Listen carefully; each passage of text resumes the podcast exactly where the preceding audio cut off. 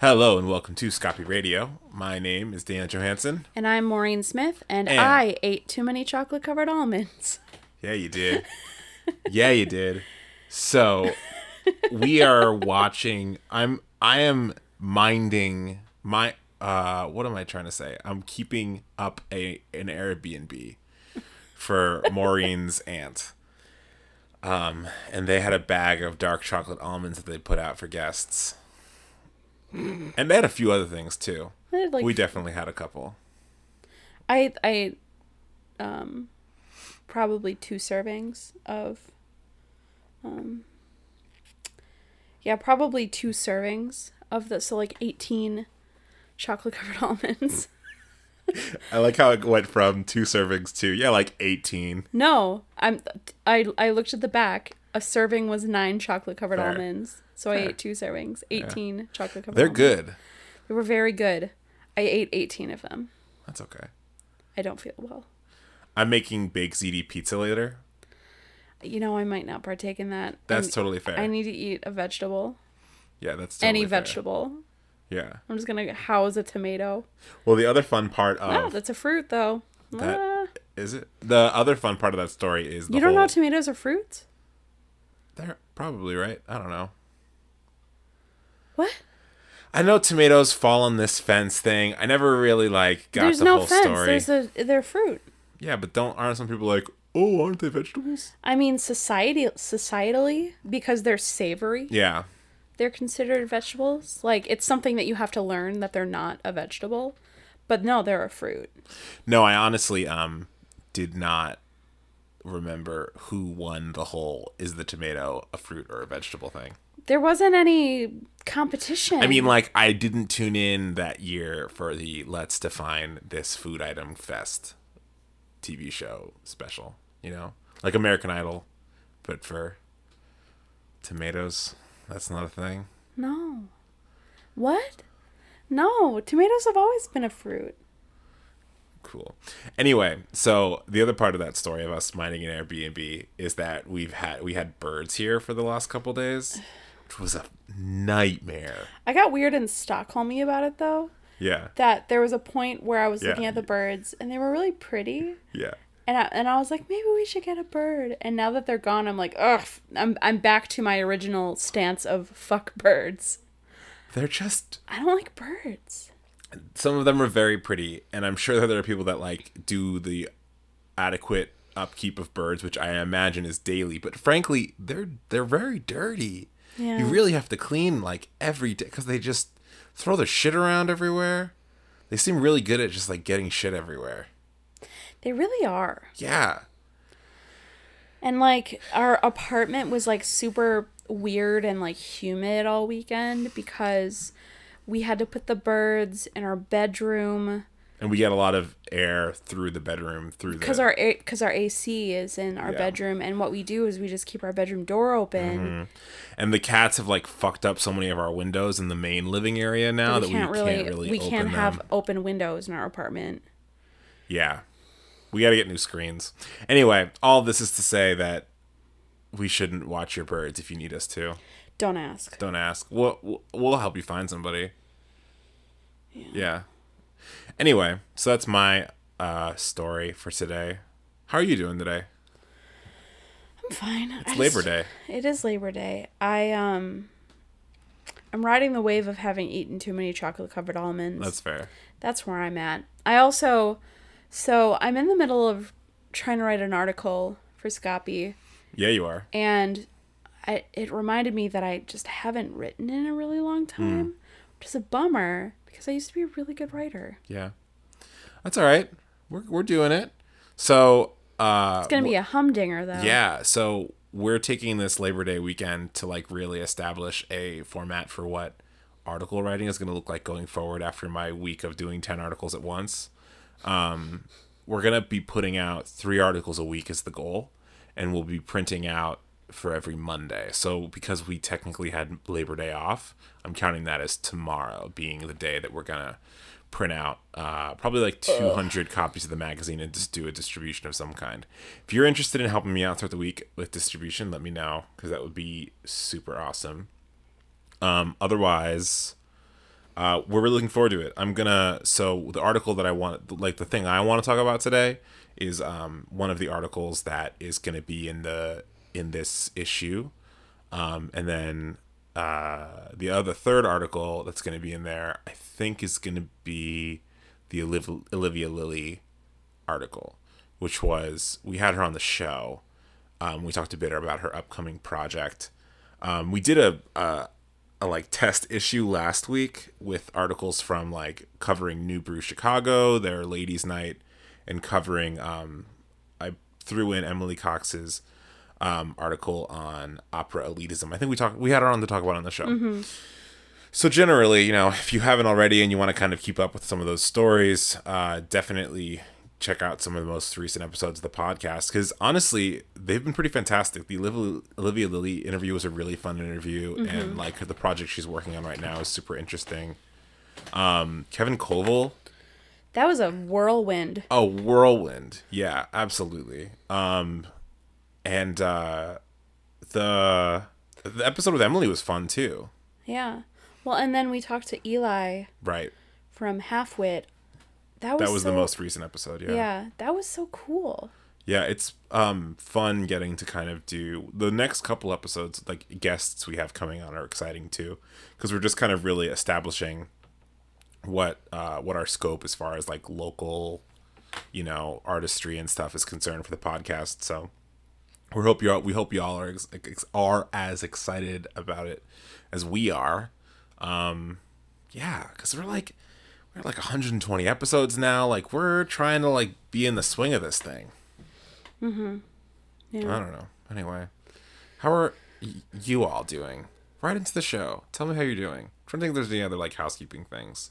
So I went around to all the podcasts that I know about it that are made locally, and I gave them five stars. And so if you are a podcast that would Oh, be- benefit, mhm, like doing the work with Math and Black, like Make No Bones, Toby Altman, we had him on the show. Make No Bones is fantastic. It's great too because it's only 20 minutes. Um, and then I also did um, Opera Box Score. Uh, I think that was it. Maybe there was two more. But anyway, um, so if you run a podcast and just want a person to throw you five stars, I will gladly do that because you should leave us five stars. Did you do nudes room? Shout out nudes room. I'm gonna do them right now. We uh you just did a photo shoot with her. yeah. Um and I'm what's cool about this arrangement is that what it's looking like um is that for the more kind of like fun experimental things, um Daniel's going to take the pictures and I'm going to edit them. Yeah, which makes it a lot easier for me because, um, you know, And I've I've been doing some fun things with um with Rosie's pictures. Um Well, I really appreciate whenever I get a chance to um, collaborate. yeah. That's really important to me. Because it well, it makes it easier. Like it makes it easier when like I feel like your skin is in it too. Me? My yeah, skin? exactly. Yeah. Yeah. Well, you know. Um, you know. Cool. Yeah. Um. So, do you want to get into stories? Sure. The one I'm really excited about uh, is, well, not excited, obviously, but the thing that was really fun, not fun, the thing that was, why am I, I had, it was interesting to me, extremely interesting to me to do it to the point where I was like running on the excitement of kind of like doing the research on this topic. Um, few articles I've written recently have been about this SB1 vote, um, just because it's a really good example of national narratives being part of the local spectrum. And I mean, like, we're getting a lot more of that as we're dealing with the fact that we're coming up to this uh, state position race in a state that has such a big city. So, so much of what's going on politically at the state level, especially with the gubernatorial race, ends up becoming this game of like, are you looking out for the rural folks enough or are you looking out for the city folks enough and in fact like that's the thing that i think is most concerning to me as far as like the progressive race is concerned i'm really sorry i hope this doesn't count as a back pocket thing but i think talking about the carlos uh, ramirez rosa um, running mate pick is an interesting thing to talk about too. I'm talking to Maureen right now.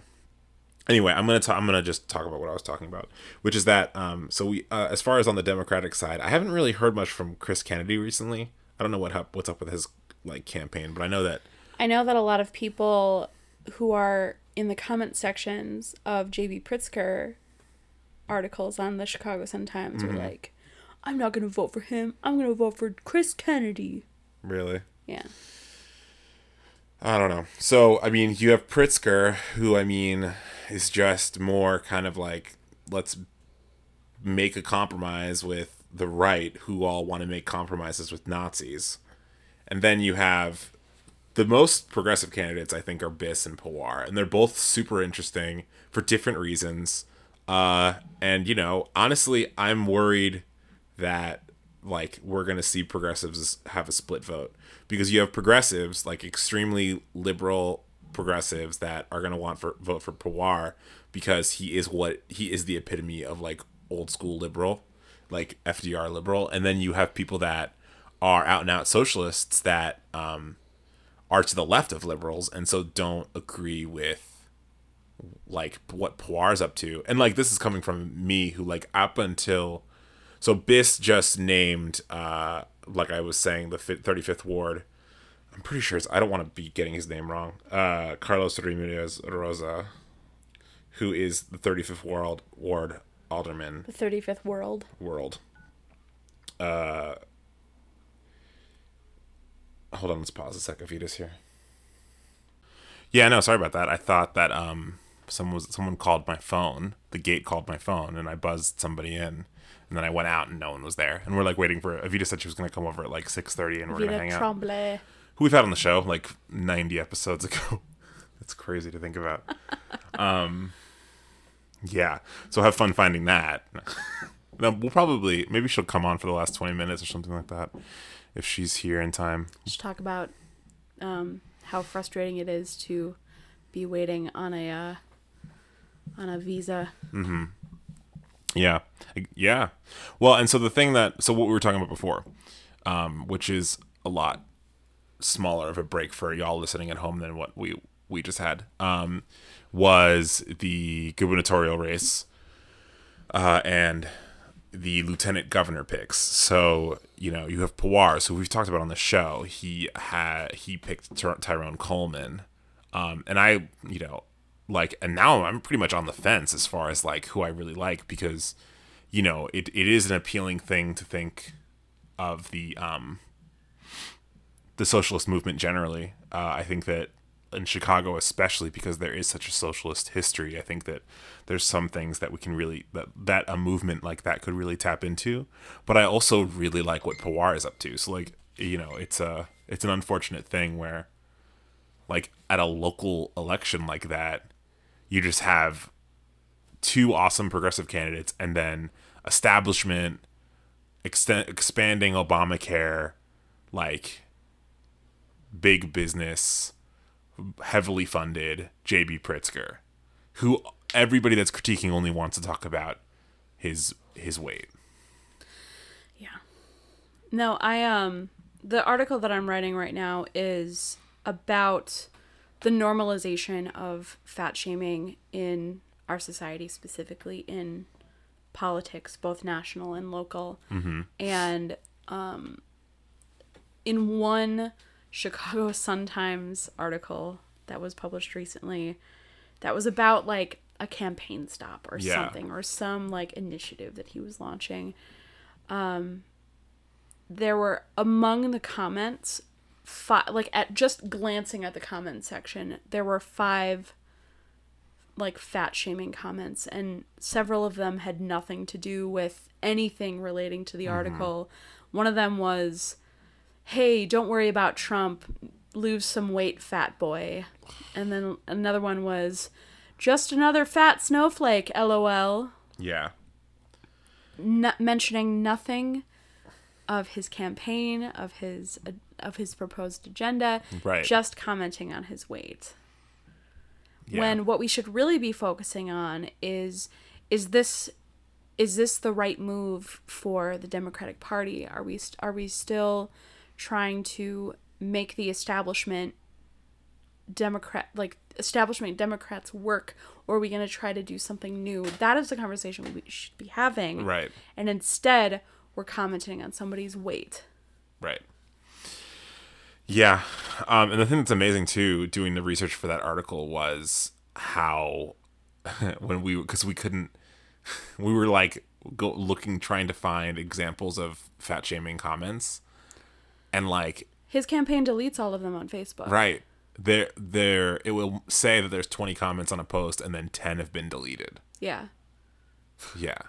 Um which i mean fair like i think that's totally fair even from a like a mental health standpoint like you don't want a bunch of like of that on Yeah, your if I'm if I'm the social media manager of the JB Pritzker campaign, the moment I see a fat shaming comment, Yeah. that is gone, right gone, for the exact reason, for that exact reason that it detracts from what it detracts from the message. Right. It's unnecessary baggage. right um so i set all of this up by mentioning uh the article that i had written about sb1 which was the senate bill i think we talked about it on the show right Yeah. Um, but how it's basically just a voucher program. Yeah, and it really it kind of really encompasses all of the things that we were talking about, which is the original thought behind SB1 was that it would be about an equity like funding equity, meaning that uh, city public schools and state public schools could be funded equitably because they're they're not and both sides of this argument republicans and democrats have admitted this. Um, so sb1 is a property tax initiative. And it's not even like it isn't a solution and but it's not ideal. It's a temporary solution to cover teacher pensions. Uh, SB1 was revised by Rauner, and I'm pretty sure, like I said, Rauner vetoed it. Then there were closed door meetings with Republican and uh, parochial representatives, lobbying groups for private religious schools. Um, and then the Illinois House of Reps Republicans came back with this revised SB1, which included significant funding for voucher programs. Um, and so from that, we talked with Emily about it on the show. Um, but I was really interested in the idea of what voucher programs have looked like in the past. And so I looked up like Vice President Pence is a big proponent of voucher programs and he's from Indiana. And that's actually one of the most extensive voucher program structures that we have in this in this country. Um, and you know, it's a hop, skip, and a jump from Illinois, so it's like it's not that hard of a thing to like make a point to like Not look that at far a leap. Exactly.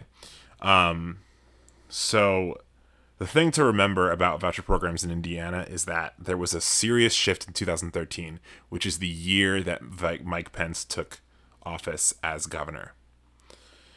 And in 2013, It was only 2013 that he became governor. yeah, um, in 2013 he Fucking yikes. yeah there were all there was already a voucher program in place but it was it was instituted in 2011 by the previous republican who basically said it was under the guise that they were going to be able to get more people of color into private schools because that's where the funding would go to then in 2013 Pence said, There's nothing that ails our schools that can't be fixed by giving parents more choices and teachers more freedom to teach. That was during his inaugural address. Inaugural address. Um, and as Washington Post reports, Put a pin in that comment. which one? Teachers more freedom to teach. Sure, yeah. Um, well, what do you want to say? Go ahead. Oh, just the idea that like um, state issued educational standards are being viewed as holding teachers back. Yeah, when state you know state mandated curriculum and you know has been tested by like educational scholars and like has been you know run through the gambit and it's been you know you know tested out in actual classrooms of mm-hmm. different socioeconomical areas and the idea that it's holding teachers back is crazy because the standards set because the standards set for what makes a qualified teacher in a not public school are, there are, there are no standards Right. They can hire whoever they want Yeah. and actually, I have a friend who is the director of music at a church that has, of a Catholic church that has a school. He and I had a conversation um, about how the teachers are getting more involved in the liturgy that's being taught in the religious aspect of the um, the religious aspect of these children's education, which is, you know, the point of sending your children to a parochial school is that you want their education to be infused with religious topics. Um, and something that he said to me that I so so disagree with, and is so to me so emblematic of the t- of the kind of education the the kind of educational standards that we can expect out of a parochial school is that he said that he was upset that the teachers were getting were trying to mold like change the level of I guess change like change the density of the religion mm-hmm. that was being taught to the kids. And something that he exactly said was sometimes it's not about the kids Yeah, which is just like such a weird way to think about it. Yeah. And so that to me is so emblematic of the educational standards Right. that if you let the teachers, if you give the t- the teachers quote more freedom to teach, then you get ideas like sometimes it's not all about the kids, Yeah. which it is about the kids. That's the whole point. That's why there are schools. Right. schools do not exist to force agendas down their throats they're they exist to allow horizons to be expanded and mm-hmm. and adventures to be taken and Yeah. it's it's shocking to me that someone could look at an educational setting and say this is not about the kids mm-hmm. and that's that's what you get when you let I don't know. I'm making the same point over and over again, but That's it's because okay. I'm no, you're I, you're you're killing it. uh, so I'll go back to to my thing, and I'll be please like cut me off with more things that you're thinking about.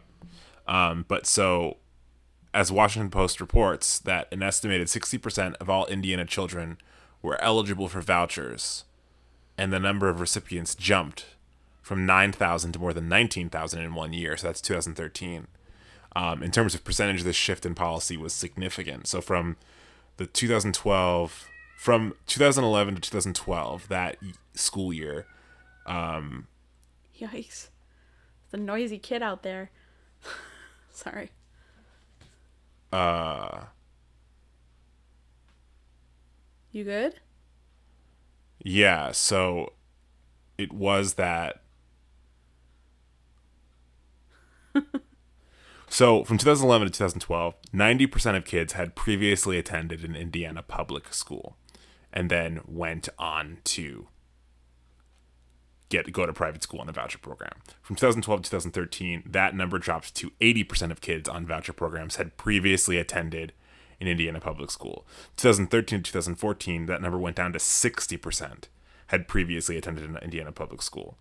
2014 2015, that number goes down to 49% till finally 47% in 2015 and 2016. So what that means is that over the course of five years, in which they were extremely expanding the nature of the voucher program, 50% of kids had that were getting the voucher program had previously attended a, a private school, meaning they had no record of ever attending an Indiana public school. So what that means is that 50% of of kids had already been able to afford to go to a private school. And that's significant because the whole point of voucher programs is to make private schools more accessible for folks that can't afford it. And so if voucher like in practice then, especially after the regime shift, the regime, the the policy shift when Mike Pence took office, that it looks it goes from being 10% had no record of attending an Indiana public school, meaning 10% of voucher program recipients had been going to private school to 50%. That's extremely significant and in fact is a waste of taxpayer money because those 50% of kids had already been going to private school. Like there is no like this whole idea of making it equitable and making this social justice movement to get um, lower income kids into private schools is bullshit. Yeah. Yeah. Yeah. So Basically, it's subsidizing the education of Mike Pence's rich kids, exactly. rich rich friends' children. Right. Um, yeah. Matt Fenton, a school administrator for Indiana Private School Community Baptist Christian School, said that a lot of them were already here, but they qualified for vouchers, so they went on the voucher program. Over time, as we've advertised on the website, we've said we're a voucher school, and other families have been able to take advantage of that. So, like, a school can become a voucher school, and then that draws other private school kids to the voucher school because the government subsidizes the voucher program. and so the other thing that's really important is that the whole rhetoric behind voucher programs is that the funding for schools will follow the students. So what that implies is that you'll end up with a zero at the end when you do all the math of how the funding will work. But if if you're considering following the student only when you're talking about a student that goes from a public school to a private school, and it's like, oh, it'll be equitable because the public school kids will go to private school. But what about the private school kids that go to private school? You're talking about pulling from a budget that's already been allocated to a certain number of students in public school. So when you pull from a private school to a private school, you're double you're like it's fraud. Frankly, it's it's it's your it's like that fucking office episode where he um uh Enters the counts sales the twice. sales twice that the the website made half like the sales and the salespeople made the sales. Yeah. Yeah. And in order to cover that difference, the Brown County School Superintendent David Schaffer had to go door to door. That the funding dilemma means what that actually means is that they would have to approve a property tax increase because the way that they're going to cover schools is by increasing property taxes. Then there's you gotta like I want to tear like I made a make a point to tear more into this idea of it being a social justice move because it really isn't because according to the statist- statistics um, in 2011 to 2012 black students made up for 24% of uh, participation in voucher programs that number goes down the next year to 20%, then down to 17%, then down to 14%, then down to 13%. And you know, it's percentages, so it's not um uh like you can't see exactly how many numbers of the students are, but you have to recognize that no matter what that's a downward trend of black folks using these voucher programs, especially because every single ethnicity has a downward trend on this graph, except for whites, who go up from 46% to 60%. So it truly is just subsidizing the education of rich white kids. It is, absolutely. And this is all, all of the statistics that I pulled for this article are from the Indiana Department of Educa- Education's website. Yeah. And on top of that, this was the 2015-16 um, study report. They do a year uh, a yearly report. They only offer two on the website. One's the 2015-2016, and that shows from 2011 to 2016. But the 2016-17 starts at 2013-14, which means it doesn't chronicle before the policy shift. So next year, when they come out with 2018, they can get rid of 2015 16 on the website. And the statistics that I'm pulling up here now about catching the trends of like what ethnicity is doing, is participating in voucher programs and like what percentage of, of kids were going to public school or going to private school, that is going to be gone in a year because the Department of Education is just going to delete it from their site. I mean, we don't know that, but like, But why wouldn't they? why wouldn't they? Yeah. So basically, everybody go dig around, make some noise about it because literally, you know, what's to stop the, the same thing from happening Right. Exactly. in, in specifically in Chicago where there It's- is such a wealth disparity Right. where there are a lot of rich children going to private schools whose parents of course and you know and the thing is you can't really fault the parents for taking advantage of a subsidy to their children's education like you pay attention to what i'm saying I'm listening. Yeah. Um, but at the same time like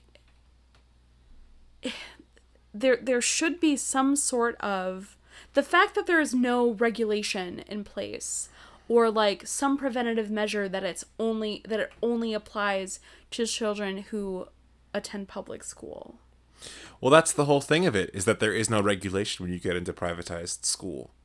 That's the issue. They're trying to like reinvent the wheel. Yeah, yeah I mean, I, I don't know. That's just my take on that. Um, I just wanted to look up real quick what this actually looks like. The revisions in SB one. Uh, the revisions include a $120 million increase in property taxes and providing 70, $75 million in tax credits for wealthy people who have donated to private school scholarships. yeah That's what. That is what. Um, Chicago approved in the House of Representatives. It's I don't know where the vote in the Senate's at. I need to check into that because I haven't heard anything about it. Um, I'm assuming it's just been pushed back on the docket and pushed back on the docket. But like, call your state senators. Get in touch. Figure out who your state representatives are, because like that's so huge. Like we all have different state representatives. Like it's it's different, and knowing even your alderman is super important too because you don't know like it could be the difference between you having a an alderman or a state representative that wasn't going to vote this way on SB1. There are a lot of establishment de- Democrats that are willing to keep SB1 with the revised voucher program because it it creates a funding equity for city schools. There should just be the original SB1 should just be passed. Yeah. Well, yeah. Um I'm going to change the subject. Is that okay? So Daniel and I were Daniel and I were walking around um Andersonville today and there's a cool comic shop called Alley Cat Comics. And I was like, let's go in cuz it's cute. Um and I was looking around at the at the comics and I f- and I landed on one where I saw what I thought was a pregnant woman. I was like, "Oh shit, is this a pregnant superhero?" And then I picked it up and was like, "Whoa, what happened?" You're fine. Nothing. Oh, there's a little bit of a delay now. Hello. Okay, there was a delay. Anyway, I picked up a uh, a copy and was leafing through it and realized, no, she's just fat. Yeah. and I've na- her name is Faith. She's a DC. She's in the DC universe, and um, I've done some research. Faith and the Future Force, right? Well, but her name is just she's just Faith. Yeah. Um She's a female hero with tremendous psychic powers, often nicknamed by her teammates the Fat Lady, reference to the line, It's not over until the Fat Lady sings. Basically, she, um, for, she was brought on by Batman to be on the Justice League. And so she's on the Justice League, and she, what did she do? She did a bunch of cool stuff. Um, her origin is unclear, but her powers are psychokinetic and telepathic in nature. Batman has long noted her ability to create an aura of trust and confidence within the people around her, allowing a group to work e- together easily. She has shown the power to levitate both enemies and inanimate objects. The limits of her power are unknown, but she has been seen raising entire skyscrapers when needed and once destroyed an entire fleet of alien spaceships through the effort though the effort left her exhausted.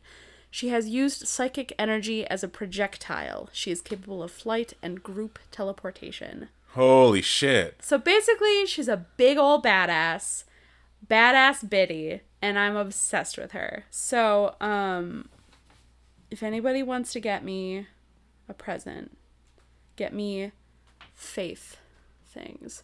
Because it just goes back to representation of like, if a if an overweight girl walks into a comic book store and sees images of like these like taut, tall, you know, beautiful blonde like Amazonian female superheroes and then you see Faith like kicking ass mm-hmm. and like getting mad props from Batman.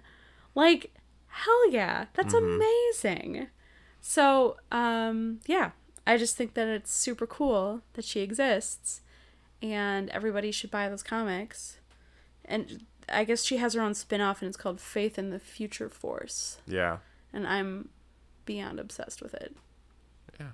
So, That was a nice walk. I also, uh, speaking of badass biddies, uh, rose quartz. yeah, Maureen might be rose quartz for Halloween. yeah. And we're trying to talk Daniel into being Greg Universe for Halloween, although he's being weird about it. Yeah.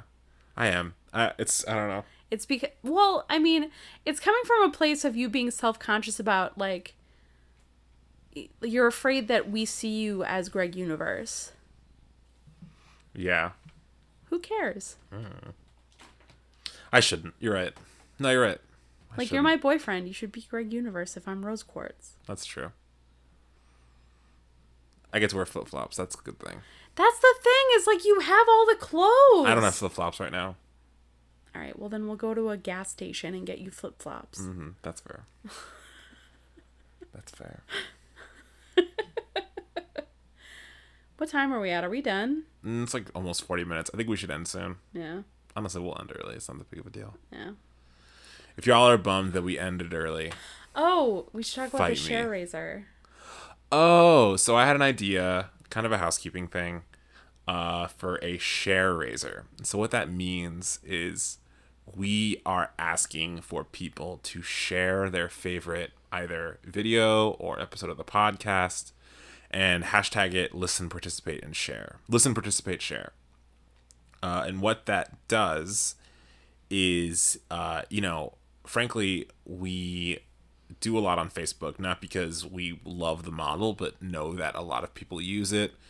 Um, and i mean i've just had so many situations now running this thing and maureen too running this thing that we've just found that people like don't know what we're up to or like know some things and don't really understand.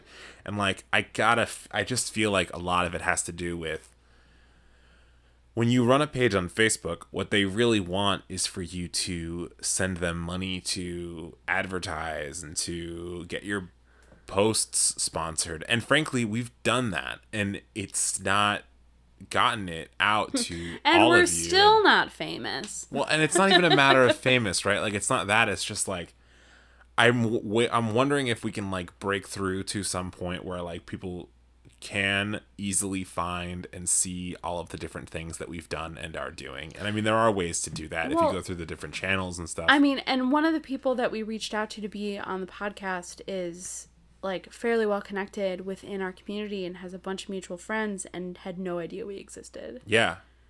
And so I think that the point of this is that we're asking each of you to find your favorite item of our content that we've released over the past six months and share it and hashtag it listen participate share Yeah. we're not asking you for money although i will at the end of the episode ask you for money but in this in this moment we are not asking you for money we're just asking for you to literally listen, participate, and share. Yeah, because especially because the thing for us with this is that you know we love doing it, and obviously we want to build a, a model that's sustainable for us as humans and also for the entity itself. Sorry, my uh, I, I need to keep my phone on for Evita, but it's also making weird noises like that. Um, We're a mess. um, yeah, totally. uh, what was I saying? Sustainable as humans. Yeah, and I'm not. I'm tired. I'm exhausted. I'm sorry, everybody. So, the thing is, though, one of our main goals is that the people that come on the show can really get something out of it, and like in a lot of ways, like we've had some of like you listen to the show. If you've listened to if you've listened 40 minutes into an episode of us to, to talking you must listen to the show all the time. And first off thank you so fucking much because like you're awesome. And like you know we're just doing this in our apartment. Our cat's like taking a nap on the daybed that we have laid out. Oh my god, the cats are really cute right now. and he's killing it and i mean if you've listened this far there's something that you found that you really enjoyed. You know all the things we do. You know all of the people that are on this show that are better than us every day. Like it's amazing. We're we're constantly in awe of it. And these people deserve your friends deserve to know about these people. Your friends friends. And it's like that's kind of my thought here is like people that we know that we spend a lot of time with know about everything already probably because we're constantly bothering them to like a post here or share a thing there. But i mean like this is a community and like this is a, a world that we want to promote and help people out and lift people up and that's what we're all about. And we're able to do it on this scale this wide net scale that it's not hard for us to have people on the show or write an article about something that's going on with some organization or something and we're really developing what that can all look like um yeah but i mean we need help Yeah. So, like I said, take a minute, go through our stuff, find something that really resonated with you, or like if you think of our show, think of your favorite moment, shoot us a message and ask us which episode it was in. Yeah. We'll track it down. We'll we'll give you the link. All we ask is that you share it and just hashtag it and say hashtag it listen participate share mm-hmm. on any of the hashtagable social media sites. Right. And on Facebook, just tag. There's a Facebook event, so also like head to there too. Tag it up, help us out. cool I've been Dan Johansson. I continue to be maureen smith If you want to keep up with what we are up to, there's a lot of ways to do that. You can head over to scapimag.com. That's our website. You can find all of our recent articles there. You can find all of our podcast episodes, all of our videos, not all of them, but the most recent ones. If you want to find the videos, head over to YouTube. Uh, we do a weekly print version of the magazine. It goes up in different places. Mostly it's going to be in Andersville tomorrow. Uh, today, actually, if you're listening to the episode on Tuesday. Um, so check that out. Otherwise, you can keep up with us on all the social media places Instagram, Twitter, Tumblr, iTunes, Google Play under Scapi Mag. S C A P I M A G. And as always, I'm here to emphasize the importance of donations. We run on a shoestring budget. Everything that we have been able to do up to this point has been through your generosity. So, first of all, thank you so much. Second of all, we could use a little bit more help. If you head to our website, scapimag.com, you can head to our About section. You can find out a little bit more about us, and you can also choose to give in one of two ways. If you choose to give on a one time basis, you will have our eternal gratitude. You will also receive a handwritten thank you note from us. If you choose to give on a monthly level, we've got some cool things for you. Um, for as little as $5 a month, um, you will have, again, our gratitude. And you will also, our next two monthly donors are going to receive a bag of Halfwit Coffee. Um, any current donors, if you can guess our last guest, the um, director of wholesales from Halfwit Coffee, um, if you can guess his favorite flavor note in coffee, you will also receive a bag. Um, the hint he gave was that there are entire shops devoted to this category of coffee flavors. Yeah, not shops of the coffee, but like of this category of this yeah you know and that's all we'll say Yeah. um so you can comment on the episode post for that um, if you choose to give at ten dollars a month or more, you will you will receive free studio photography from Mr. Daniel Johansson, which two of our current monthly donors have already taken advantage of, and it's been super fun. So, give a little, give a lot, and if you can't give, then hashtag listen, participate, share. cool thanks again so much for listening go out and make something Yep.